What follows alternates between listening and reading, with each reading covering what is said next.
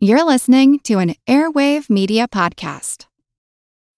When you need mealtime inspiration, it's worth shopping Kroger, where you'll find over 30,000 mouthwatering choices that excite your inner foodie. And no matter what tasty choice you make, you'll enjoy our everyday low prices, plus extra ways to save, like digital coupons worth over $600 each week. You can also save up to $1 off per gallon at the pump with fuel points. More savings and more inspiring flavors make shopping Kroger worth it every time. Kroger, fresh for everyone. Fuel restrictions apply. I'm Jenny Williamson. And I'm Jen McMenemy. And we're from Ancient History Fangirl. So, you're about to tune into Queen's podcast, and we're here to just give you a heads up. These two swear like a lot. Like a whole lot? So, if that's not your thing, this may not be the podcast for you. But if it is your thing, you're in the right place. And if you like your history tipsy and interspersed with F bombs, you might like us too. Check out Ancient History Fangirl wherever you get your podcasts. Enjoy the show. Hi, I'm Katie. And this is Nathan. And you're listening to Queens, the podcast about badass women in history.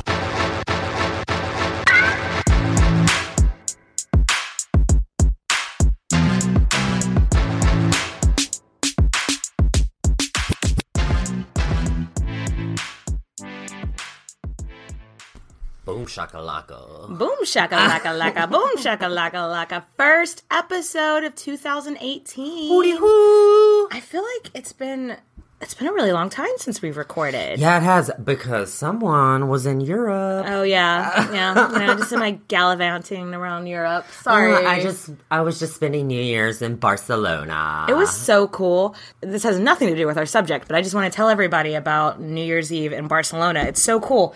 A friend of mine from college lives there now with his husband, a beautiful Spaniard named David. So at midnight, you get right after midnight, you take 12 grapes.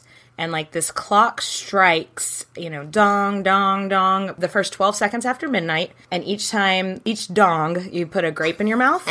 you don't put a dong in your mouth, you put a grape in your mouth. And Ah, um, damn it. you try you have to eat 12 grapes in 12 seconds and it's supposed to be if you don't do it it's like bad luck or whatever well i guess i'm gonna have bad luck because i could only get eight like and i felt like i was gonna choke after that but Choke w- on the dong? No, the grapes. the sorry. grapes the grapes come on keep it professional nathan i only got eight but my husband and my friend peter and his husband both got all 12 anyway yeah that's why we have been on a long break for christmas and new year's So we're gonna get right back at it. And who are we talking about today? alexandra fyodorovna Yes, and she was the uh, last Tsarina of Russia. russia Russia. Can you do a Russian accent? No, I can't. I can't either. I just I'm always want to go. Russia. I just always want to go vodka for breakfast. Have you ever watched Russian. Yeah. Have you ever watched that show Glow? No, I haven't. It's on Netflix about ladies wrestling. It's, there's just this one stupid thing where Alison Brie is drunk and she's trying to like be like a Russian character and she goes vodka for breakfast. oh, so that's not what I think about. So, what are we drinking today? I uh, made a Rasputin. Yeah. And, because more on that later, but she was totally drinking the Kool Aid. Drinking the Rasputin Kool-Aid? Yeah, the Rasputin Kool Aid was all hers. So tell us what's in this Rasputin So this one is uh, raspberry vodka. I think that's where they got the rasp. ah. Yeah. Uh, raspberry vodka with cranberry and grapefruit juice. So BT Dubs, me and Katie both don't like grapefruit juice. And Oh, okay. So now, when I first took a sip of this, so we pre-gamed a little bit and just like chat chatted. We haven't seen each other in a while, so we were catching up and talking about ghosts. And when I first took a sip, I was like, "Oh!" But now that I'm almost done with my first glass, it's much better. Okay. Okay. okay. Okay. Yeah, it's it's it's a little sweet, Yeah. but grapefruit juice is a little dry. I just don't Yeah, I know. really. But um, Anyway, so Alex was born on June 6, 1872, and she was given the name Alex Victoria Louise Beatrix of Hesse and by the Rhine. So let's just stick with Alex. God, please, I think we're just gonna. um, her mother was Alice, a daughter of Queen Victoria of England. Uh, maybe you've heard of her. And her father was Louis the Grand Duke of Hesse and by the Rhine. So Hesse was like a duchy at this time, and it was what's part of Germany. Yeah, it's like basically where Frankfurt is right now. Yeah. And so she was the sixth of seven children. Her mother co- took kind of like an unconventional approach to motherhood for the time, and by that I mean she like actually acted like their mother, like didn't just have them raised by nannies and shit. Yeah, shit. and her mother actually wrote to Queen Victoria about her and said she's sweet, merry little person, always laughing, and a dimple in one cheek. She actually breastfed her kids, which um, royal women did not do. Yeah, it's, uh, it was Queen uncommon. Victoria hated it. Queen Victoria said, "I'm gonna, I'm gonna name one of the cows in the field after you." Oh, like because of the milk cows. oh my god, that's awful. I know. But her family actually called Alex uh, Sunshine. or Sunny or whatever because she was such a cheery little kid and like so happy all the time. Spoiler alert, that does not last for long. Her name was Alex. It was kind of like a Germanized version of her mom's name, yeah, Alice. Alice. Yeah, I read somewhere that uh, Alice was like, they murder the name Alice here, so I just called her Alex.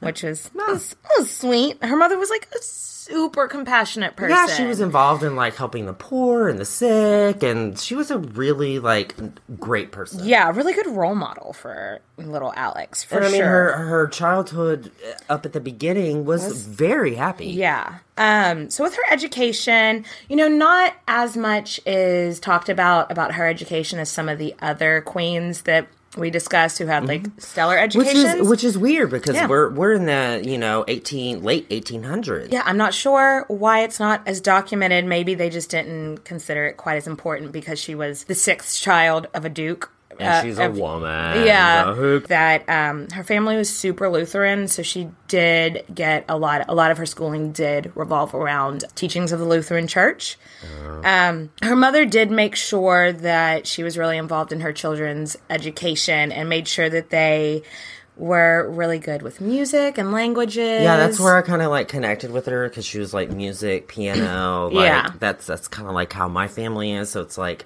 I like that. Yeah. she um she learned German obviously and she learned English. Uh, I think English was like her preferred language. That's how much her grandmother was involved in like her childhood and everything. She really really strongly believed in the divine rights of kings, which means that she believed, okay, you are king, you're queen, You're beca- chosen by God. because God wants you to Yeah. be. It, it- you know, maybe that's why people ended up having so many revolutions around this time. But Spoiler alert. more on that later. When she's five years old, uh, tragedy strikes. Her little brother um, falls out of a window. Sounds like Game of Thrones. I know. anyway, her brother's name was Frederick. and he dies of internal bleeding because he had hemophilia. Ah, hemophilia. What is hemophilia? Well, it's a disease where your blood does not clot. So, like any bump could cause internal bleeding, And and any bleed out. and any cut could just like a, just a paper cut could like be a severe injury to you. So what I read a lot from was Queen Victoria allegedly had this like weird genetic mutation. Well, it's caused from im- it's caused from, from inbreeding. thousands and thousands of years of inbreeding, or at least you know at least one thousand years of inbreeding. and so she just happened to get this inbred gene that Yeah. caused hemophilia, and she passed it on to a bunch of the Well, her- cousins. And So her, at least three of her daughters were carriers, and one of Mm-hmm. them was because the hemophilia is um, carried by the females, but it doesn't. It doesn't actually like women. Show yeah, didn't females. suffer it. It only like manifests in boys. yes, So it became known as like the royal disease because all these royal kids, all these princes, are popping up with hemophilia. yeah, and so obviously royal disease because they're all inbred. Yeah. I mean, everybody's marrying their fucking cousins. And she like marries off all of her children, who then spread hemophilia to Germany, Russia, Spain. Like she, It's it's bad news bears. Yeah. It's really what it is. Tragedy strikes part deux when um, baby Alex was six years old. She, her mom, her brother, and sisters all contracted diphtheria. So diphtheria is like this really horrible strain of uh, bacteria that causes like your throat to like. s- Is, is that what you die of? No, no, it was dysentery on the Oregon Trail. you have died of dysentery. no, it's diphtheria. Diphtheria. So I, I like. Uh, I'm one of those people that likes to look at the photos of like Ew. people that have diphtheria, Ew. so I can get an idea of like how they fucking died. Well, I'm glad you and like did, their I did not stomach, their stomachs like bloat. Gross. And so it's just like this bacteria that gets a hold of you. And it was really sad because the kids all got sick and everyone urged Alice to just let the Let the nurses, and doctors. and she was like, "No. I need to take care of my own children." And, And she like- wouldn't listen. And Alex rem- recalls like waking up in the middle of the night while she was sick and calling for her mother, and like no matter what time of day it was, what time in the middle of the night it was, her mom would come to take care of her. And I remember reading something where they documented that she was like, she kissed her children. And that's how she caught it. And that's how she caught it. And that's how she got sick. And so Maria, um, which was Alex's sister, and um, Alice herself died from not dysentery, from diphtheria. so, interesting note her mom died on the anniversary of her dad's death. Her dad's death. I know that's so sad. Oh my gosh! Like whammy, and she had been double like a, she had been bam. like daddy's girl for sure. So like Alice's like last words were like Papa. Dear Papa. Aww. And I'm sure that was a major blow to Queen Victoria because Queen Victoria was in mourning for her husband for the rest of her life. And then her And daughter for died. her daughter to die like on the same day. I think of uh, Steel Magnolias whenever she goes to that monologue about Shelby dying. I can run to Florida and back. But my daughter We've- can't. This is the second time in this podcast where we have referenced that part of Steel Magnolias. Oh, there was another is. episode where Sorry. we did it. Really love Steel Magnolias. the first way to my heart is ice cream and Steel Magnolias. Oh my goodness. So anyway, life after Mama.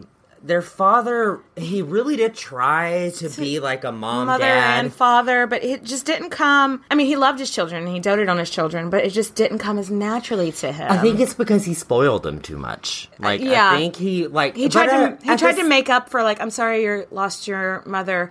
Would you like seven ponies? Let me get you seven ponies. You know, like and I understand like he's traumatized as well, so he doesn't want to deal with it either. yeah, because he did love his wife. They had they I think it was arranged marriage, but they, it was a loving one. You know, not Yeah. all arranged marriages are sad and depressing. Theirs was pretty happy, I think. And but regardless of what anyone did, Alex was depressed. Yeah. Mm-hmm. desperately depressed, and she just could not take it. And And later that year, she like suffered an injury. Like, um, her and her sisters were running, and she ran like right through a glass plate, and so her legs were jacked up for the rest of her life. And it took her a really long time to recover. And when she was like in her bed, she would like call for her mom whenever her legs hurt, but her mom's dead. somehow this makes me think of like our Catherine of Aragon episode when when Henry has like that leg accident in the the tournament, and then Yeah. it like messes them up for the rest, rest of their, of their life. life. Yeah. But I mean, for her, it's like she just can't stand. She doesn't She's, go crazy. she couldn't like stand for like a, yeah she didn't have like festering wounds but yeah she couldn't stand for a long periods of time for the She rest was- of her life She her was legs were bedridden for yeah weeks, for Yeah. weeks, and that is the fucking saddest thing ever. I know.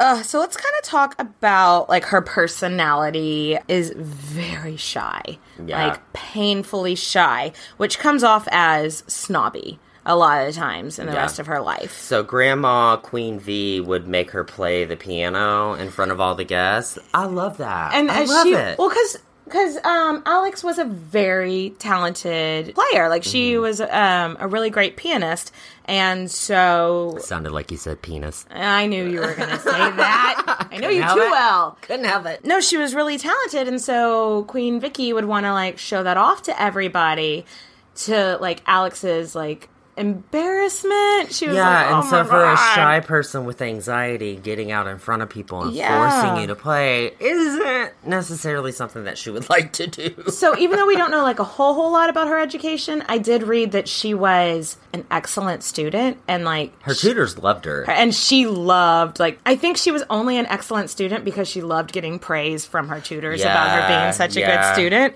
And she was a little more than haughty. Like she was like- yeah, well, be, like little- like I said about the um, divine rights of kings thing. She had it in her head like, oh, I am better than everybody because I was born into a royal family makes me- because God picked me to be here. It makes me like whenever I was researching Alex, I really was thinking like if you were to mix Catherine of Aragon with Marie Antoinette, like this really religious, super Yeah, religious person, but with somebody who's like, oh, I'm fancy. Well, the common, well, no, Catherine of Aragon cared about. but what I'm saying is lot, too. Marie Antoinette didn't mix. I could see that. Okay. Write in. Tell us what you think. Tell us who you think. well, let's actually get through the episode first. Queen Victoria wants Alex to eventually become Queen of England. So Victoria really wanted Alex to marry the heir to the throne of England, her first cousin Albert, and that would have been more hemophilia. Albert Um, wa- and Albert was um, not a bad looking guy. No. And, and I think that shows how much Vicky like adored Alex that she wanted her to come live in England. So I and be the read, heir, you know, I marry the heir to read that at that time they actually started to get suspicions about inbreeding. Vicky could not believe that Alex wasn't interested, and she thought, oh, she's just being coy, playing hard to get, being humble. But really, Alex had her eyes on this hottie named Nicholas II. I think Nicholas is very handsome. Woo, child, he's got the hipster beard. He, do, he do, he's got a very hipster beard. with a really pretty blue eyes. So- and uh, mm, girl, Picture it St. Petersburg, 1884. Alex first meets Nicholas when her sister Elizabeth goes over to Russia to marry Nikki's uncle Sergey. they were smitten. I mean, they were. She was twelve, so she was smitten in the way that it, the in the way that I was smitten with Taylor Hanson when I was twelve. puppy love, puppy Yeah. love. Basically, a ten-year-long distance relationship took place during that time. Yeah, like they basically became pen pals for a decade. They made Uh. it very clear to their families that they only had eyes for one another. Though Nikki did have a mistress, a Russian ballerina named Matilda, and uh-huh. y'all, she was gorgeous. Beautiful. I don't even know how to say her last name, so I'm not going to try. So just if you want to see pictures, Google Tsar Nicholas mistress because he didn't have any after he married her. So I think that was, Was his this only the mistress. one that like her? His dad set him up. his dad, yeah, his dad was like. Well, his dad knew Creepy. that he was in love with Alex, and his dad did not want him marrying a German princess. His dad wanted him marrying like, a Russian. No, his dad wanted him marrying a French princess. Oh. because Hesse by the Rhine compared to France, and also That's uh, interesting. Russia and Germany had been at war previously. And so there was still a lot They of people. They didn't like each yeah, other. They didn't like each other, and uh, he was like, "They're not going to accept a German. You know, the public's not going to accept a German princess." And also, Russia. This is it's interesting. Um, at the Russian court at this time, people spoke French. Yeah, it was all so French. yeah, that they would consider that the classiest language. So. Parlez-vous français? Drum roll, please. She comes out when she's 16 in and so she ha- 1888. In 1888, she has her coming out, and no, that's n- it doesn't mean the same thing then. Surprise! She's a lesbian and she lived happily ever after. She never married a king, and she lived happily ever after. Sadly, no. I wish she would have just been a lesbian and not married anybody. Her life would have been better. Right. But no, what that meant coming out into society basically means you're of marriageable age, and you start going to balls, and you start accepting, you know, getting proposals and stuff like that. Oh, so Nikki proposed and they got married right away? No. Um, her cousin Albert, heir to England, did propose because I'm sure Grandma Vicky was like, "Do it, Do it, do it now! now," and she said no, which was a know. scandal. I know it was a scandal. I remember reading it and it was like, oh my gosh, but said- Queen Victoria told you to do it. yeah, and she was like, mm, "Pass." and I mean, honestly, Albert wasn't that bad looking. He, he was handsome. He's no Nicholas II, though. Yeah, he did. He ended up he um he ended up dying early, and so his brother George ended up becoming the king anyway, which is very interesting. Google George V of England and Tsar Nicholas II of Russia. There's pictures of them standing side by side because they're also first cousins, but on the other side of the family, they look exactly alike. Like they exactly alike. anyway, Ooh, I couldn't handle that. so let's talk about Nikki real quick. Yeah, a little hot minute. So They're called the um when you're the heir to the throne in Russia, you're the Tsarevich.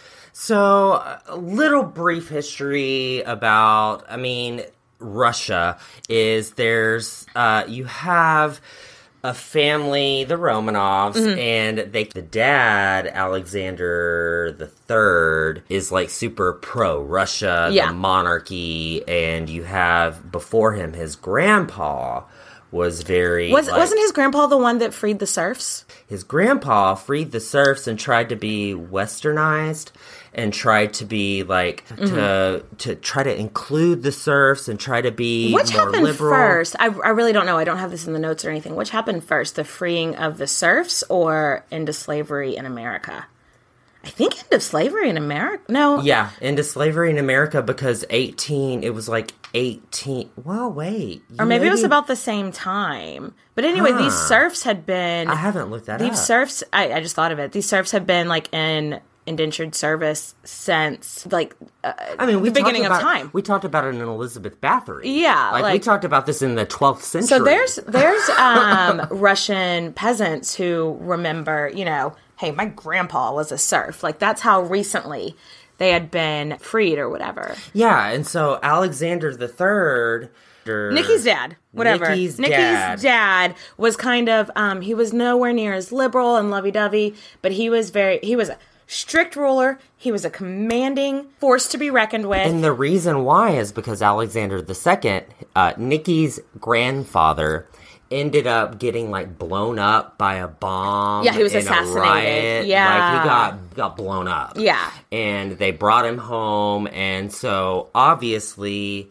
That's his granddad. So his dad went the exact opposite route that his father did. And he did. was like- and he tried to I mean, he- bring serfdom back. He didn't, Try, though. uh, he Like, didn't, yeah. but he tried to. he was like, a lot more of a hard ass. He was a hard ass. he and was more um, I mean, I do think whenever you're the king of like such a huge country, you do kind of have to be a hard ass.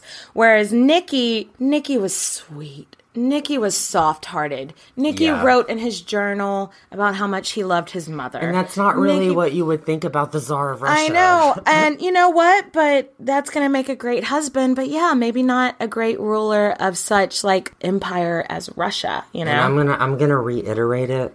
He's fine as hell. he's girl. he's very good looking. and uh, so like Their he was- families were not into it like at all. We've already touched on that a little bit. Victoria says, "Why would you want to go to Russia? It's cold, it's unstable. The people there hate their rulers. and she didn't like Alexander either. Like, Yeah. she uh, she's from Western Europe, so she likes that more modernized. Yeah, and she and- didn't like Ale- Alex. They didn't want the German Russian thing. Yeah. and that really pissed him off. In 1889, Alex goes over there to spend 6 weeks to like spend a season or whatever with her sister Elizabeth. And her sister Elizabeth was hardcore pushing for this match. She wanted her sister with her, you know? She wanted Yeah. her sister to come over. Nikki falls so deeply in love with her. It's so adorable reading about I like how they were just like he writes, um, "My dream is someday to marry Alex H. I have loved her a long while, and still deeper and stronger since 1889, when she spent six weeks in St. Petersburg. That my heart little did a little pitter patter. But she made a horrible impression with the Russian people. At the Capital, she was quote unquote badly dressed, clumsy, an awkward dancer, an atrocious French accent, a schoolgirl blush, too shy, too nervous, too arrogant. Wah, wah. Ooh, not great. So um, she goes home after that, and shortly after, sadly, her dad dies. And she was heartbroken. I mean, she's so little, and everybody's dying on her. Like she doesn't well, she have was a mom. she was 20 at this point. But I mean, her mom died when she was young. Her brother, her sister, and then she's twenty, and then her dad dies. I know. like so she has to focus. Her older brother, who I think is only older older than her by like two or three years, now has to become the Grand Duke. So she has to focus on. She's basically playing queen Mm-hmm. to him as the king because she hosts all his dinners and like just getting him ready to get on his feet on his own. So she marriage is out of her mind right now. She's focusing on home, making sure her brother gets off to a good start. and she was playing the role of wife. Yeah. I mean, receiving guests. banquets and parties, Yeah. galas, or is it galas? Oh, I say gala. Some people do say gala though. I, I know. know. Tomato, tomato. Yeah, I don't know. Cheerio. Yeah, I'm sure you'll tell us in the comment section how much we suck at if we pronounce it wrong. So. Is it gala or is it gala? That's a good one. Whatever. So years pass, and Nikki is like, "Okay, I really need to propose to her." Like, and the families are like, the families are finally like, fine. You're like, you. This is the first thing you've ever actually fought for in your life. Because he's such a passive little pansy. I'm sorry, he is. And his parents are just like, whatever, whatever. And so he went on this journey around the world and still came home Yeah. saying, I love Alex. She's so totally the boss. Okay, Yeah. leave out the totally. And she still he still has his mistress, but he's like, I'm gonna put her aside. I'm not even he didn't love her like he loved and Alex. Queen V, uh, that's Queen Victoria. Queen Vicky? Queen V was uh, over, uh, and she noted, no two people were ever more devoted than she or he are, and this is one consolation I have. For otherwise, the dangers and responsibilities fill me with anxiety. Oh, which is, kind of a scary thing. Like, Yeah, I can like, imagine she's- if I got engaged and my grandma was like, mm, the dangers fill me with anxiety. I might be like, whoa, what? She had never seen Alex so determined about anything in her life. So she was they were both in love. So, and also that shows, you know, this determination that she shows shows that she's not this sh- like shrieking violet that like everybody Exactly. Is it shrieking? I said shrieking violet. That's not right. Shrinking. Shrinking. she's not a violet just going ah. Okay, so it's time to get engaged, girls and gals. So there's a wedding, and it takes place in Germany. And it's Alex's brother The is new marrying. Grand Duke of Hesse by the Rhine. Aw. She's ma- he's marrying this chick named Victoria because again they're not very creative with names. She was the Duke's first cousin because she was also the granddaughter of Queen Victoria, probably a carrier of hemophilia. And her mother was a Russian princess. So guess who was coming to the wedding? Nikki! Oh my god, Nikki, Nikki, Licky, Licky. Oh. oh so Nicholas proposes. And Alex actually said no at first. I know. What the fuck? Now, okay, so remember she was like a devout Lutheran and she was going to have to convert to Russian Orthodox, which I I didn't like do any research on Russian Russian Orthodox, but I believe it's very similar to Catholicism. yeah, super strict, super. like has saints and like Yeah, shit like that that what she had been taught her whole life were like prayers and- stupid and, superstition and blah blah blah blah. So, um, uh, leading him on much? She's totally leading him this on. This really annoys me because it's like oh you've been talking to this guy for 10 years is this the first time this can't possibly be the first time you've thought about hey i'm gonna have to switch religions if i marry him Duh, So- like that's what you have to do. one of my favorite podcasts that I've mentioned before on this show, the History Chicks, when they talk about this, they suggest that she had every intention of eventually marrying him. She just wanted a little bit of drama. She wanted a little bit of, look at me, look at me. Oh, I'm so distraught about what am I going to do about this? And they had a long conversation on the day that he proposed that went on for like two hours. And she just like wept, being, I can't, I can't do it. the drama of it all. Alex's sister, Elizabeth, who, you know, she wasn't required to convert when she married Nikki's uncle Sergey, Sergey. Um, but she did voluntarily. And also, I would love to do like a short episode on Elizabeth one day. She had a very interesting life and the Russian people loved her because she didn't have to convert, but she did like she was like, "Oh, I'm going to live here. I may as well be the religion as these Yeah, people," no, you know. just go through the motions. But yeah, so that- keep your own religion. That's what she told Alex. She was like, "Look, just do it, but keep your own religion in your heart. No one's gonna know. No one knows what's in your heart, whatever. And so Alex says yes.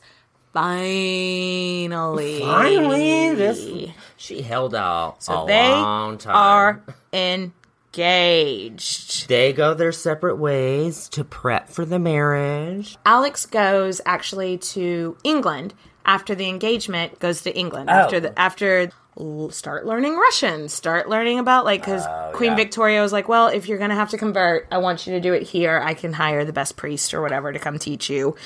Then Nikki's dad, Tsar Alex, gets yeah, like Alexander the Third. gets really sick. His health like just took this sudden like nosedive. He'd already been slightly sick, and that's why they gave the okay for Nikki to propose. Because they were like, she's not our first choice, but I don't want to die and you not have like a queen lined up. So go ahead and marry her. Alex arrives and the Tsar meets her in full regalia. Is it regalia like ga- No, it's regalia. is it is it oh, gala? Is it gala? galia, is it ga- regala? yeah. Regala, regalia. No, so he's like he's like doesn't want to accept her into Russia like on his sick bed. So he basically he gets all dressed up and meets her at the train station and everything, but like then immediately goes back to his sick bed. And she's only there 10 days before he dies. What a way to be welcomed. Poor Alexandra. Like, welcome to Russia. You're oh oh Oh. daddy's dead. And now he's and now it's time for a funeral. Um Nikki was convert, confirmed as Tsar that night and he said to his uncles like, "W- "I don't want to be Tsar. Like I don't what am I supposed to do? Like, what's going to happen to Russia?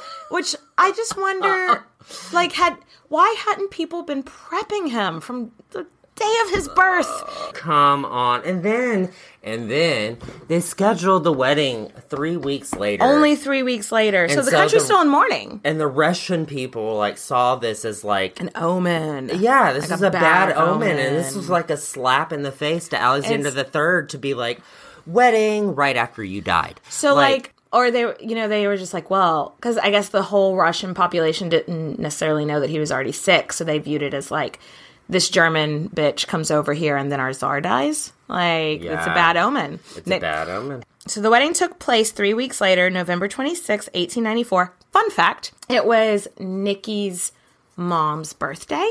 Yeah, And so the reason they did that is because, um, so the country's in mourning, but on holidays like the um, Tsaritsa's birthday, the country gets to like lax their mourning a little bit and celebrate. So that's why they did it that day ah. because it was a day allowed for like some celebration. I remember reading somewhere that someone quoted Alexandra as saying that she traded her white dress for a black one. well, she traded her black dress for a white one because she was in a black oh, dress for mourning. Sorry, I knew what you. I knew what you meant. I was there.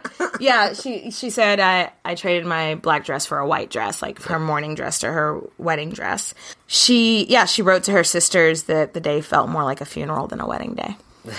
This wedding would was supposed to just forge together Germany, Britain, Russia, everything. You know, no big deal. Like we're just gonna forge together the whole Asian European continent. Yeah, it's cool. they get married, and she her official name changes from Alex to Alexandra Fyodorovna because of the church that she was converted to Orthodoxy in. So her sister was also Elizabeth Fyodorovna, and uh, yeah, so because that was the church she converted. So in. the country was in mourning, and there was no reception, no honeymoon, nothing. yeah, they're they're otherwise. I think they did have like a small reception, but not like a huge state party. You know, um, otherwise there would have been like parades and banquets all week. Um, but sadly, not for them. However, I do want to touch on that Alex's dress was the fucking shit. And the oh my Romanov god. crown was like nine fucking pounds. Y'all, just, I mean, it's going to be on our cover art for this episode, but just Google her wedding dress. Like, gorgeous. It's so beautiful. She's got this choker on that I, oh my God, I love so much. I love the jewels. Yeah, that crown weighed nine pounds. It was um, commissioned by Catherine the Great.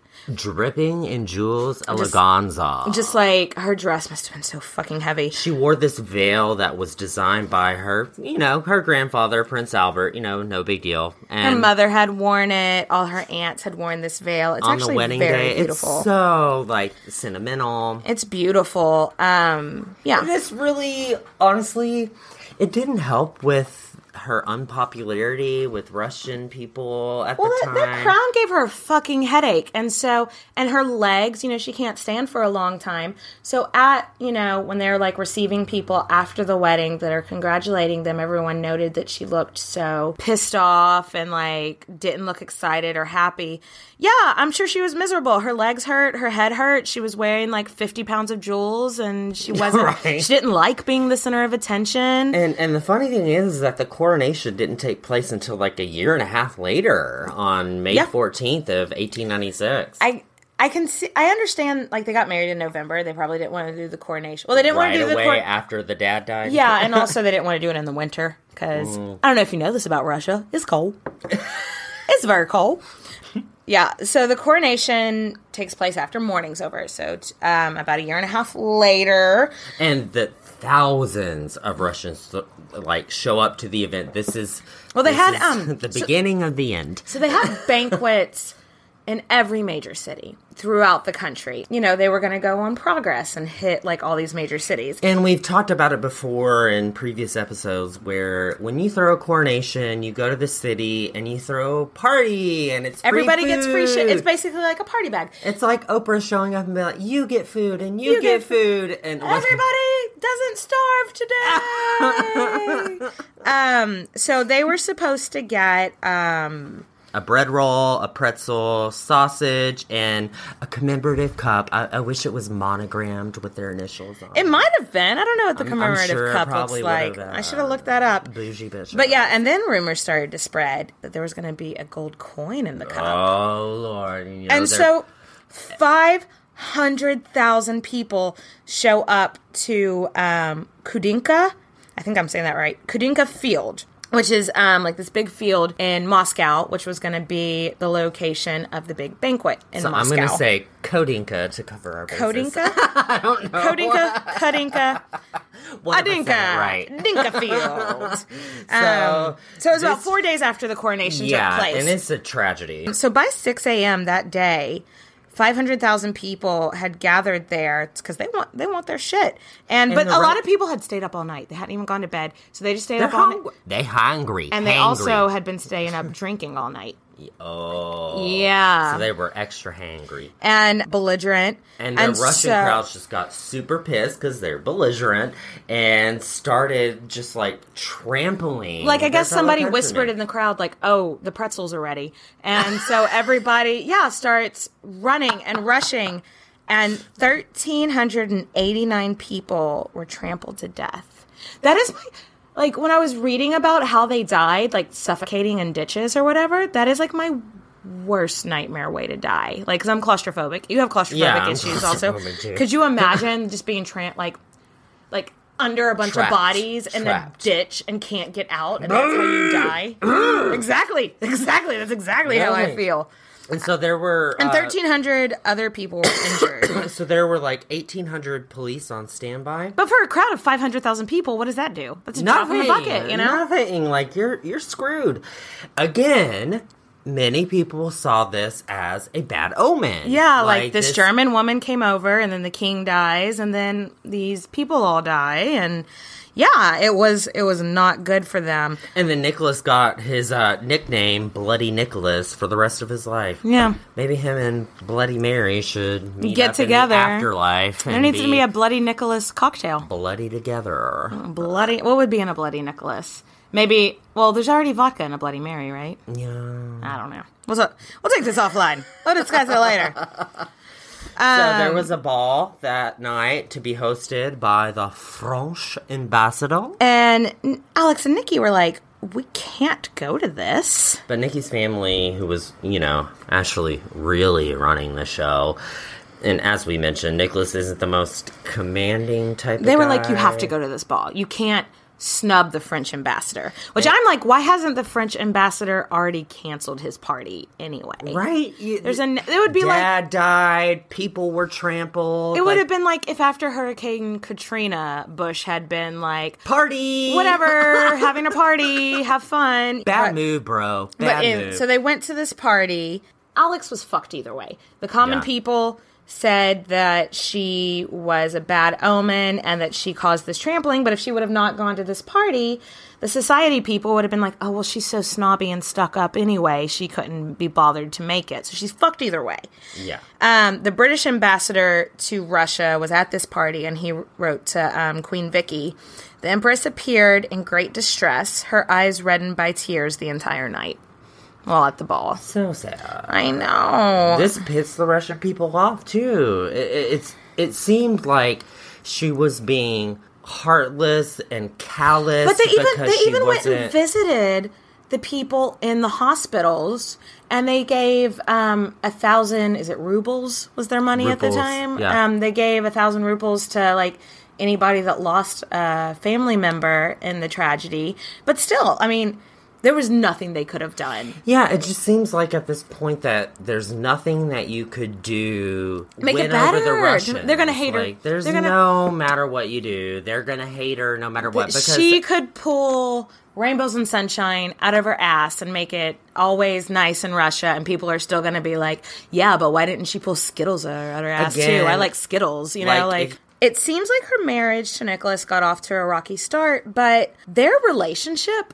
was tight. They were so fucking in love with each no, other. they were everything that I read. They was were like kind of oblivious to everything head over else. heels. Like I think puppy love. He still. didn't have any mistresses. She was the most devoted wife. I know. I know now when you're like, he didn't have any mistresses. It's like, okay, good. But f- back then, you know, They had tons. yeah, and the fact that no, they married for love and they were committed to each other. And to add to this, Alex had four daughters from uh, 1895 to 1901. So in like six years, four Like, daughters. Bam, bam, bam, bam. And, and the thing is, is this is what makes me think of Catherine of Aragon again. Is that no sons? Yeah. No, no. well, even though Cath- well, Catherine of Aragon had a son on the first try, he just died after. yeah, but 10 no weeks or whatever. surviving like Yeah. male heirs. And so of- everybody's like, oh, this German bitch comes here, kills our czar, tramples all our people, and can't, can't, even, give have us a baby son. boy. Uh, whatever. But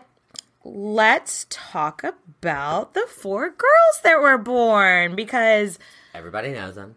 They're Al- from. Alex loved her daughter, and Nicholas was. Oh, I bet he was such a good dad. Everything I read was just like he l- obsessed over his daughters. He like spoiled the shit out of them. Like he, I could just imagine him being like just the sweetest dad. You know what I mean? So Olga came first. She was born a year after the wedding in 1895. Olga was a fucking adorable kid. Go to her Facebook page, Olga Romanov. Uh, not her Facebook page, Wikipedia page. she does not have a Facebook. Let me drink some more of this Rasputin. you drinking the juice? No, her her Wikipedia page. They show like pictures of her from when she's a toddler. She is the prettiest little baby. and she was the shy one. yeah, and Like, she um, was the meek one. Alex actually said because she didn't realize she was going to have nothing but daughters after this. Like after uh, Olga was born, she was like, "I'm actually happy it's a girl because this is we don't have to share this baby with Russia." Because if it had been a boy, you know, it would have been property of the state. But they're like, she, so she was happy their first one was a girl because they got to be a cute little family for a So while. So Tatiana was next, born Mm-hmm. in 1897.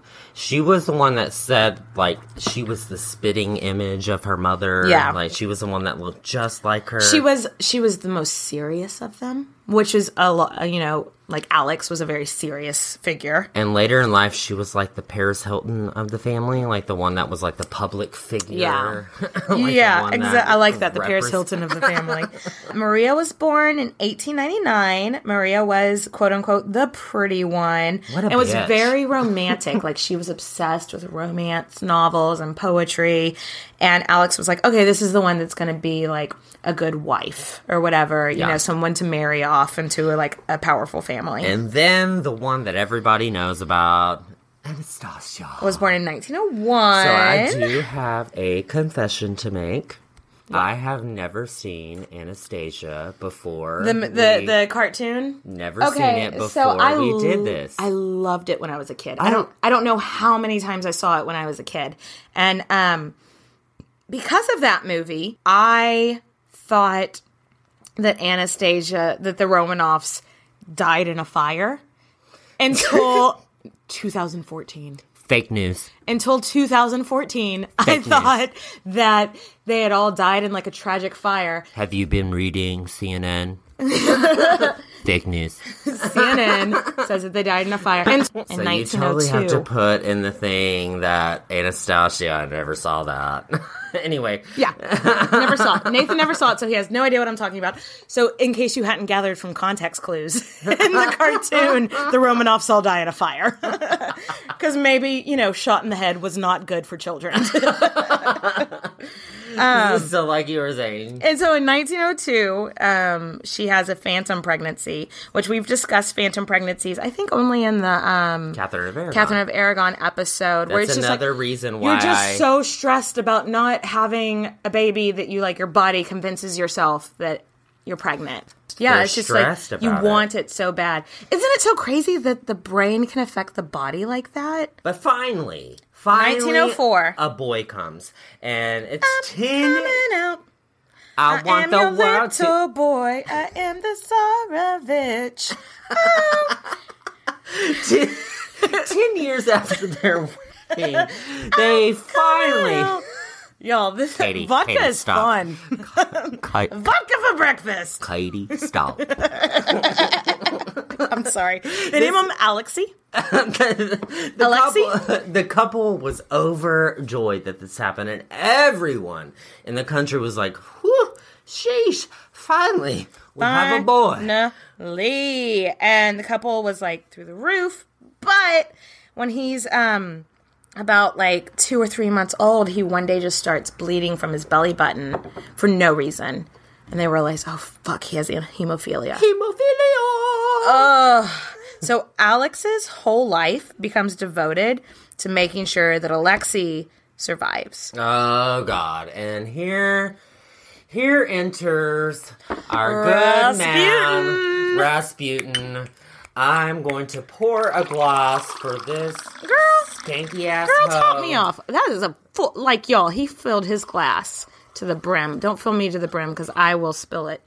Um, so she So- meets this dude that Enter stage left, Rasputin, he the has this, creepiest looking like- motherfucker ever. Right? He has like this, apparently, allegedly, he has like this good Jesus juju, like that he just like, yeah. has has a direct connection Me and the J man are tight, tight, tight, tight, tight, tight. And to be honest with you, I think Rasputin was a little bit of a whack job. A bit, a little bit. Is that is that what we're gonna say? So, Understatement of the year. I know it's been a short year. right? so let's meet Rasputin.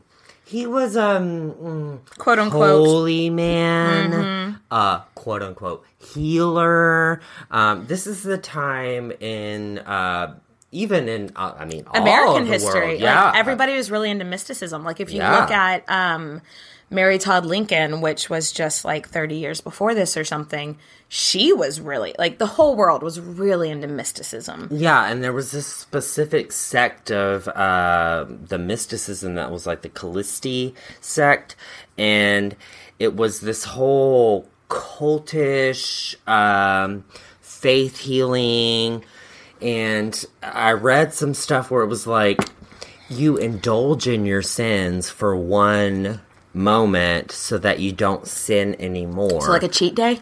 Yeah, exactly. Like a and cheat so day for that's sins. where the whole like orgies and like they mm. had all this like orgies and Mm. but I- drinking. I, think I've read that and, it's like- been like disputed though that he was really into like orgies and stuff. That was just like the Russian public Yeah. hated him so much. and that's the thing. That's the like, thing they spread. Yeah, he he was a negative connotation to sex, basically. Yeah.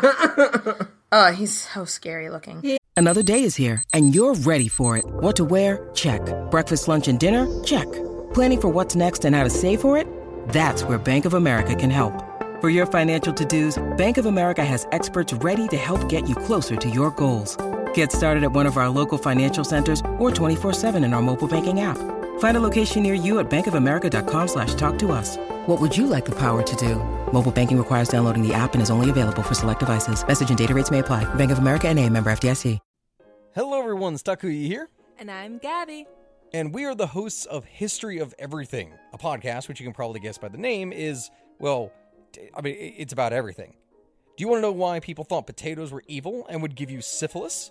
Are you curious about all the stories of the terrible and stupid ways that people have kicked the bucket over the years? Do you want to hear tales about all of the different badasses of history and the lives that they had brought to life? Well, if so, then look no further. History of Everything is just the right podcast for you. It's available on Spotify, Pandora, and anywhere else that you get your podcast from. Join us for some fun and just see how weird and wacky history can be. He's So, creepy. anyway, Alex enlists Rasputin because, um, yeah, like they don't know what to do about this hemophilia and stuff. So Alex enlists Rasputin to pray for her son to make him better because he's this uh, reputable healer that has has done Yeah. great things for people. And so she becomes sh- like obsessed with him and his teachings. And she gave him like incredible access to like the running of the government, basically. Yeah, I mean, he had a first class ticket to Russian. Yeah, and so like Monarchy. the um the ruling class, like the other people in like the monarchy, fucking hated him because who is this? Who is this farmer who suddenly? And then the the working class hated him because they were like, "Oh shit, this guy is cray." So, like, I, I, I kept, I said this to you, like, before this, like, I feel like he's like the Warren Jeffs of Russia. Warren Jeffs is like a cult leader. Oh, is like- he? Is he that? Wait, is he the guy the from Houston that, has Oh, like no, the no, big? No, no, no, no, I no. know. That's um, Joel Osteen. Yeah, okay, I don't know who Um, Warren Warren Jeffs. Jeffs was the one that had like he had like a bunch of wives, and they were all like underage. Oh, that was also in Texas, though, wasn't it? Yes. and it was And so, yeah, yeah, yeah. and then like they were like that, where all the women dressed like in like colonial clothes or Yeah, whatever, and he had like a bunch of fourteen so year old that wives or something. reminds me of Rasputin is like oh. he's like super religious, cult like kind of Okay. sorta. And so Anyway. Alex became obsessed with his teachings. Like she just, I mean, he prayed for her son, and yeah, then he well, got that's, that's kind better. of the crazy thing is that yeah, she would. Anytime that Alexei got really sick, she'd be like, Rasputin, pray for him. And then Alexei would get better a couple of days later. it was weird. The one thing I did read years ago, I couldn't re-find it in the study. Years ago, I read about because you know, um, hemophilia is like you bleed easily, and aspirin, which was like a brand new medicine, then like um, prevents blood clotting and stuff like that. Um, so, because like for instance, my dad has like um, had has stents in his legs because his blood clotted too yeah, much. yeah, yeah. And so they tell him to take aspirin every day. And so the It doctors, thinned it out. yeah, and so the doctors were giving um, the little boy aspirin for his aches and pains. And Rasputin was Ah. like, tell was like, tell the doctors not to give him anything. I And have helped. not Yeah. heard that. And so I don't know if he knew because like I don't think I don't think back then they knew that about aspirin that it was like I was sitting there blood clotting. reading, I was sitting there reading and being like, "Why did it work?" And now that makes sense Yeah. because everything I was reading, they were like, "We don't know how it worked." So let's get back to Alex. And she's just acting, she's just kind of like erratic at this point. She And would like isolate herself for like days just to pray for Alexei. She's the beginning of the end of the Romanov family. Spoiler alert. Oh, it's all, this is the whole story is the beginning of the end. And, There were rumors that Alex and Rasputin boned. and which I don't believe. I don't believe it for all. a hot second. Okay, so- first of all, she's so haughty, and she thinks, "Oh, God has put me in this place." She's not going to sleep with a farmer, you Okay, know. here- like, here's the defense is about to present its case. Step one: Alex is hot as fuck, and you mean Nikki Step- is? no. Oh no, you mean Alex? You think Alex is hot Step as fuck? yeah. two: Nikki is hot as fuck.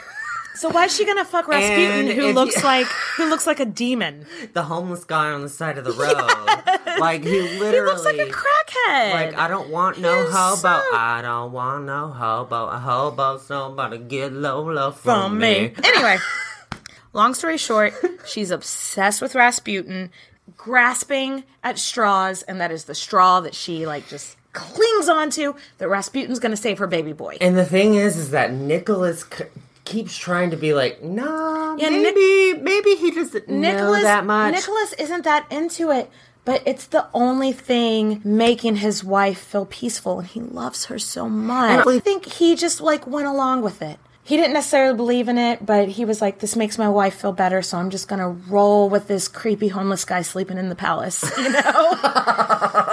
While this is all happening, Russia is going to shit. Absolutely. Alex is too Um, wrapped up in her family. She's too wrapped up in her family to realize that the country is changing and like the outlook on the imperial family is changing. Um, and Nikki would would ask for her advice a lot of times. and her advice was always, who the fuck cares what the common people think? God has chosen you to be the ruler. Fuck it. yeah, Yeah. Russia and Japan went to war over this little little bitty piece of Korea that they both said that they had claim on. it's mine. It's mine. We won't go into huge detail, but basically it was um, these two huge Eastern powers fighting. Japan whooped their ass. And, and well, because Nikki entered it thinking, of course we're going to beat Japan. They're this little bitty country. We're this big fucking country. And yeah, Japan won. And Teddy Roosevelt had to step in to mediate a peace.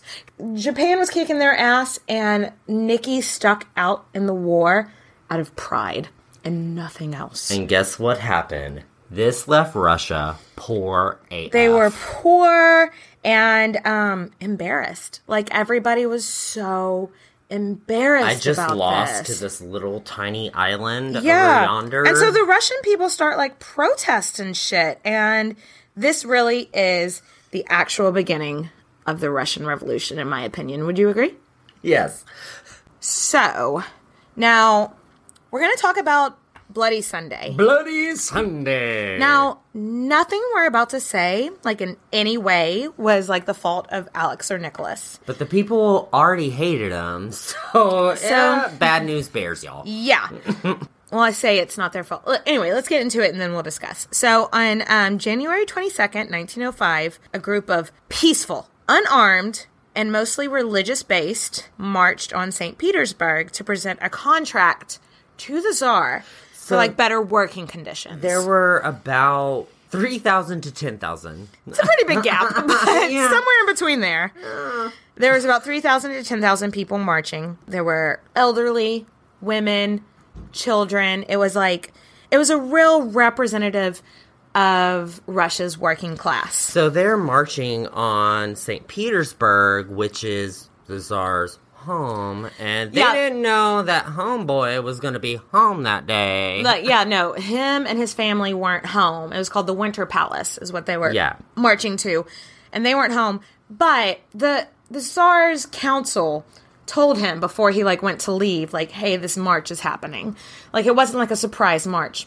And Nicholas was like, "Well, I've already got plans to go over here." And after it, Nicholas' sister actually wrote to him, being like, "You knew they were coming. You should have stayed." And he was like, "But I already had plans to go hunting over in Moscow, or what, you know, like something Yeah, else." Some bro shit. So he could have stayed, but he had no idea what was going to happen. It was not his fault, but very long story short, they were shot at, and um, a hundred were killed, and hundreds were wounded, and riots fucking ensued because these were unarmed. Peaceful religious people who were just coming to talk to their czar, and it's so sad because while they were marching, they were even saying like "Long live the czar, long live Russia." And also, I read that uh, they were saying no war more or uh, no war more food. Yeah. like they're they're just saying stop They're just- fighting war, give us food. and let's be peaceful and let's come to and they get shot at Yeah, and it's it's so sad So and after think- that people were saying like we no longer have a czar. I, I feel like Czar doesn't care about us. I think uh, the January 2017 Women's March.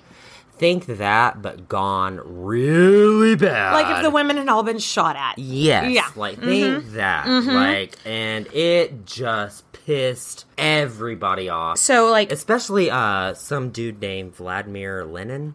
heard of him much? no. So huge, huge sweeping summary of the revolution building up to World War One. Lots of workers on strike and protesting. Lots of mad hate for the imperial family. Yeah. Lots of uh Nikki going out hunting and feeling sad and depressed and helpless. Lots of Alex praying and stressing and Rasputining. it's a verb. drink the juice, Shelby. uh Nikki forms this thing uh called the Duma. It's like it's like Congress, basically. Yes, and there's It's supposed to be like elected officials. There's a few Dumas that he creates along the time. Um, but uh, Up to this point, he'd been a total monarch, which means like it means exactly what it sounds like it means. yeah, like aristocracy, like I am it's what So- we talked about Alexandra with being like you are anointed by God. yeah, and so like um, up to this point, he'd be a total monarch, and so he forms this Congress, this Duma, and be trying to show the people like. Look, I'm willing to work with you. Like I'm gonna let you elect some officials, but like it was, it was a name only. Like in practice, they didn't really do anything. No, you they know? did, it was just symbolic. But And Ale- it- this obviously Ooh. pissed Alexandra she off. it pissed her so off because she was like, like I said, like her, like yeah. she was sitting there saying, "King of Kings, you're You're king because God said so. Why are you sharing it with these fucking peasants? Which kind of makes me feel a little like, come on, Alex, we're trying to do a nice episode about you. Quit being a bitch. Right? And then all the citizens, Avi, get pissed off, uh, annoyed at her because she's not taking. I mean, the czar's not taking the Duma seriously.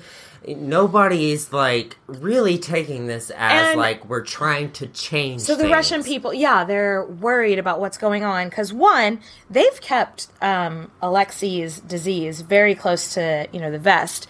So everyone's like, why don't we ever see the Tsarevich? What's wrong with the Tsarevich? Who- Also, who's this crazy homeless guy running? yeah, around? like, what- also, who's this Rasputin dude anyway? And then World War One starts. Russia enters World War One in 1914. Nicholas, he's um, kind of a coward. he didn't tell his wife that they were entering World War One, which was their main foe was was Germany. So her brother and her husband were going to be fighting each other. So I read that what happened with uh, Nicholas is that he went down to their little special prayer house that they had Mm-hmm. commissioned, and he went down there and he quote unquote heard the voice of God say. You need to step up and be a man and be the czar of Russia. And he didn't tell his wife. He should have communicated yeah, with his girl. and so she's all like, she like storms into his study one day when she hears about them entering World War One. Is basically like, what the fuck? Like you didn't tell me about this. What the hell? and they're going to war with Germany. So obviously, obviously, the Russian people are like, "Oh, she's in with the Germans." Everyone decides that she's a She's a German spy. She's a Russian- German spy. Yeah. And so Nicholas appoints himself head of the army. Why? No one asked for that. He's ne- he has no military training. His people don't particularly have love for him, but in his brain, he's thinking, well, if I do this, everyone's going to see how much I care. Interesting note Rasputin did prophesize that if Russia joined the war, it would be the end of the monarchy forever. Spoiler alert. Oh, maybe Rasputin knew something about. Alex is left in charge. He leaves Alex as, um, you know, run the country while I'm gone. I don't think Alex was prepared for this responsibility or the backlash it would cause. Well, obviously, Yeah. you leave a woman in charge in this time, and she relied not- heavily on Rasputin while he was gone. And like, bitch had no idea what she was doing, which is so sad because we've had so many queens that we've talked about that were wonderful regents. She sucked at being a regent. She sucked at it so bad. like she would appoint somebody and then the next day be like, no, no, no, never mind. I meant this guy. No, no, no, no, no, never mind. I meant this guy. She had no idea what she was doing. And, and I, No I idea. read a lot was Rasputin like trying to push her to fire this guy and hire this guy Maybe. and fire this guy She and was hire not- this guy. she was not she was not raised in a way to think like for instance we keep comparing her to catherine of aragon and catherine of aragon had been regent while henry viii was out of the country But she was a good regent. and she was good because of the way she was raised yeah. yes she was not raised to be a ruler she was raised to be the wife of a ruler but she knew how state business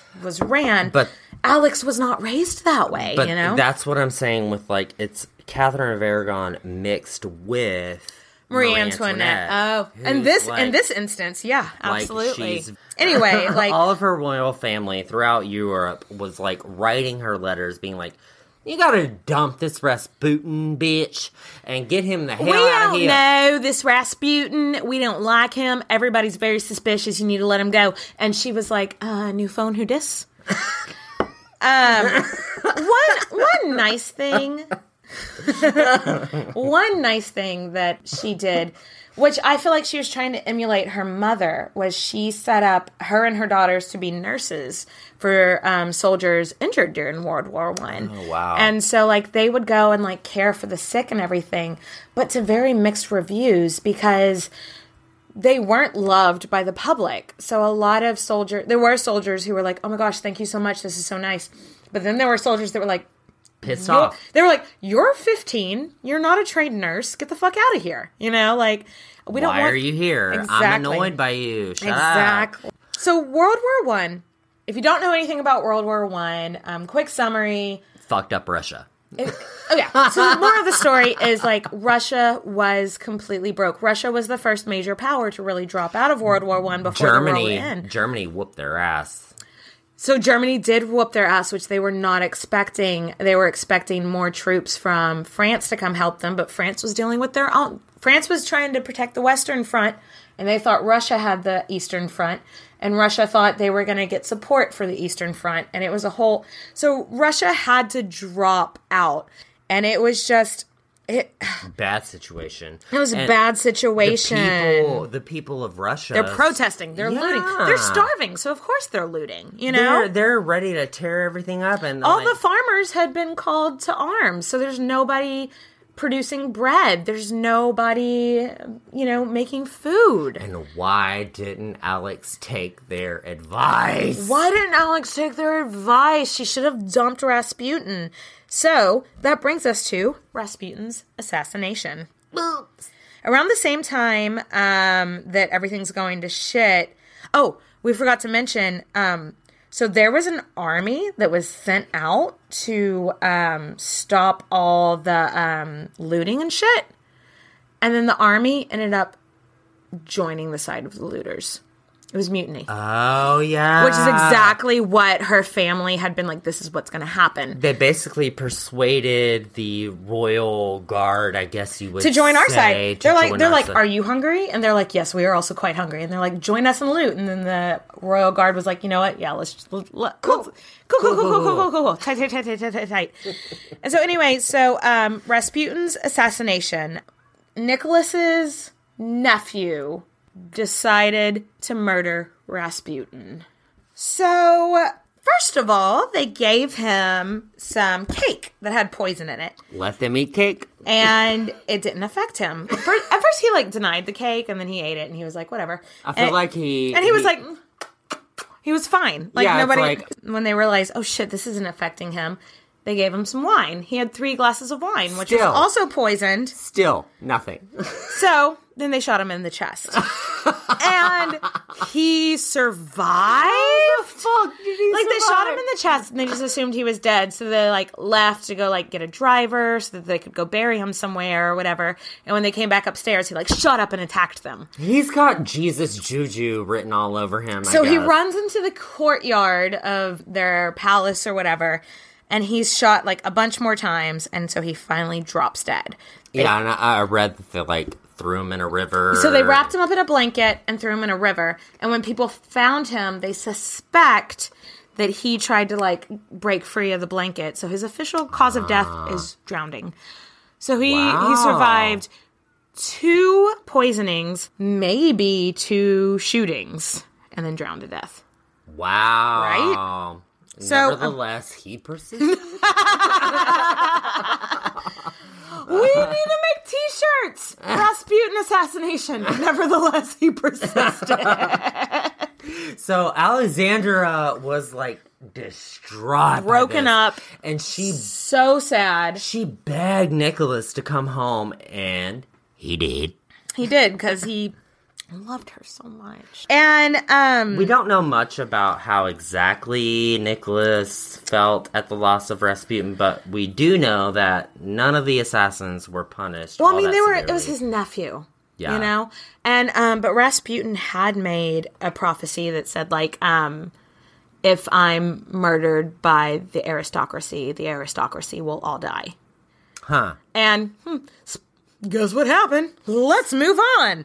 Yeah. People all over the country are just like looting for food and screaming, down with the German woman, down with the war, down with the Tsar. And th- they're all shook for real. Yeah, it's it's not good. The uh, Duma came to the Tsar and demanded he abdicate, like soon after Rasputin's death. and so on March 1917, the Tsar Nicholas abdicated the throne, both on his behalf and the behalf of his son Alexei. Nicholas II. Dynasty of over 300 years gone like that. Oh, the Romanovs. So, bless you. um, the family was immediately put under house arrest, but like in their winter palace. And they were at first they were treated very well. Yeah, the revolutionaries they they just legitimately wanted these people off their hands. So they wrote to um, the King of England, who was both Nikki and Alex's first cousin. They wrote to him and being like, um, so they were like, can you take the Tsarina, Alex, and their children off our hands? They were going to keep Nicholas in their custody, but like, can you take the wife and children off our hands? And George V said no, because they were an unpopular figure, and he thought he thought if I take them, that it will start like revolution here. And I wish like- I wish I could end this story with with. they so all King- went to England. why could why couldn't he take them? Why couldn't he take them and just hide them in like a house in Scotland or Okay, something that no one would ever know they were there? So what I'm gonna say is the reason that he couldn't is because I feel like George V taking in the Tsar of Russia would have been like the czar's family, not the czar though. yeah, they but, wanted to. but still he's keeping the family alive. So it would be this power move of monarchy forever. what I'm trying to get at is, I feel like he could have done it in secret. He could have like secretly taken Yeah, in Alex and her kids, you're right. and put them in some cottage in Scotland, and no one would ever know. Get thee to a nunnery. but he said no. But I also don't think he knew. I think you're right. You're I right. think he did not foresee. he could have gotten over. He had like, no yeah. idea what was coming next. Nobody had any idea what was coming next. And the revolutionaries were seeing the state that Alex was in, and they knew it was unlikely that Alexei. You mean Oh, Alexei? the little boy. So the little they I mean, yeah, they saw he was so sick that he couldn't be moved from palace to palace because he had hemophilia. Like every time he like bumped his shoulder, you know, it would was like bleed to death. yeah. For a while, it was just like, what do we do with them? What do we do with them? So they tried to send him to England. They Wouldn't take him. To, they tried to send him to France. Wouldn't take them. They were about to ask Alex's homeland after the war. But like after the war with German, it just seemed like, oh, well, let's not even ask the Germans to take them. That So, sounds like enter Siberia. so they took them to Siberia. let's let's put you in the freezing cold. So the country was at civil war after about um, two or three months after the abdication. The country was at civil war, and there was the red team and the white team, basically. And the reds were the Bolsheviks, Ugh. and the whites were the Czechoslovaks, I think is how you say it. And they were a little bit. They were like, "Hey, maybe let's not imprison the royal family. Let's find somewhere else to put them." and the Bolsheviks got power, which was uh, very, news. very bad news for our friends, the Romanovs. So they were moved again, and Bad this time people. it was not a palace, and they were not treated nicely. Their imprisoners refer- referred to them as Nicholas the Blood Drinker and that German bitch.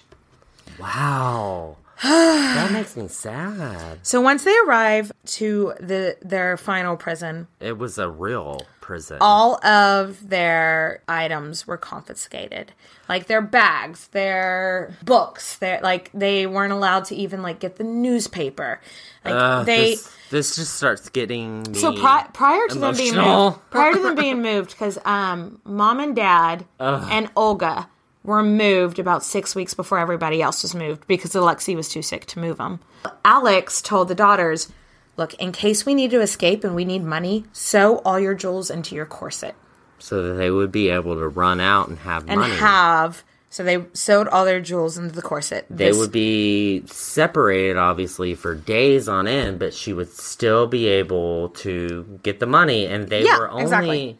They were actually only allowed yeah, an once the- hour each once day. the whole family made it over there, they had such strict rules. Like they were only allowed an hour outside each day, like you just said. Baby and boy Alexei Alexei. was sick. Like they moved him, and he almost died during them moving him to Siberia. He was so sick. Um, and Alexandra got sick too and had to be confined to a wheelchair. Okay, so remember that uh, leg injury from Mm-hmm. childhood that really came back to haunt her, and Yeah, she she- was confined to a wheelchair. It's so sad. I can feel that. She took to reading the Bible all day, every day. Like, even when everybody else went outside for their hour of outside activity, she would just stay inside and read the Bible. pious. Love it.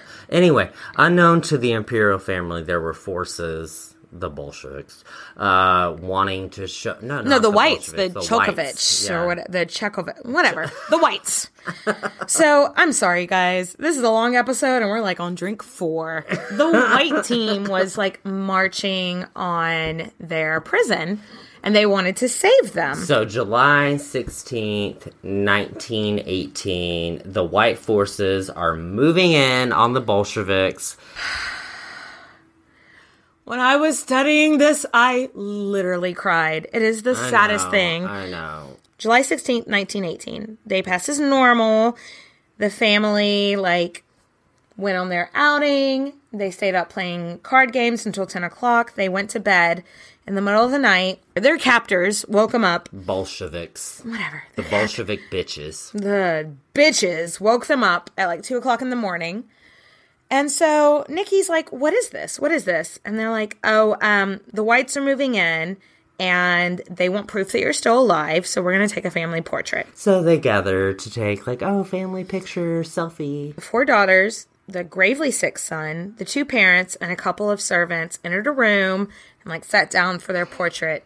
And the leader of the men said, "Your relations have tried to save you and failed. You must. We must now shoot you." Oh my god, I I really wish- wish they would escape. I wish I so bad. Wish I could say that they escaped this. And um, you know what? If you want to read the details of the execution, you can. They're online. Do you agree that you don't? I don't want to go into the details. Beside, like, we'll give you a little bit of details, but I don't want to go into every single gruesome detail. It makes me too sad. I'll, um, I'll try to give a quick rundown, which is Alexandra was shot in the head immediately and died the other right away and the kids were not killed immediately. because they had all their jewels in their corset. They accidentally made them. I'm sorry. They accidentally made themselves these bulletproof vests. These poor Yeah. little girls that had never done anything in their life. essentially they had a bulletproof vest So, on, and Nick- it didn't kill them. The Nikki, shots didn't kill them. Alex and Alexei were all killed like immediately. Instant. But the four daughters, the four daughter, it it. So the gunmen, half of the gunmen were drunk. It I took remember this story. This is it so took horrible, guys. 35 minutes to kill everybody. They were not. There were bayonets shot. involved. Yeah, there were bayonets say, involved. There was it's They were not shot. It anyway. not instant. I don't want to talk about it anymore. The whole family. We're getting emotional. Talk amongst yourselves. I am. I'm feeling very verklempt. How Rhode Island is neither a road nor an island. Discuss. Discuss. Um, but anyway, so the whole family died, and Ah, so sad. it's sadder than Marie Antoinette's ending, I think. Yeah, it is. It's like a family picture, but oh, So let's talk about her legacy. In 1981, Alex and Nicholas were canonized and made martyrs Saints in the Russian Orthodoxy Church. In the 90s, their remains were found because the people that killed them weren't nice to their remains, so it took a long time to find them. And there was the rumor that Anastasia and the, the It's- girls it's were fake news. there, but it's fake 100% news. fake news. They found their bones next to, well, not next to, but close by the mother and father. So, So, something I find incredibly interesting. They, I feel like if they hadn't been in a royal family, they would have been a family of photographers. They love taking pictures of themselves out and about. It is so easy on the internet to find pictures of them on like their family outings. yeah, no, it is. And you know what? They were a beautiful family. So you know what, Katie? Let's drink to this beautiful, family. Beautiful. Cheers, bitches. Cheers, bitches, to Alexandra. We love you. So, thank you for listening. Yeah. If there's something you want to hear, I mean, like, reach out to us. Find us on Twitters, Queens, uh, Twitters. Did I say Twitters? There's more than one Twitter. Pick your Twitter to find us on. Find us on Twitter, Queens underscore podcast. Um, you can email us at queenshistorypodcast at gmail.com. and hey, while you, while you're there, leave a review. on iTunes. Leave us a review. Yeah. Follow us on Facebook at Queen's Podcast. Everybody. Bye, everybody. Love you Oh, guys. Love you.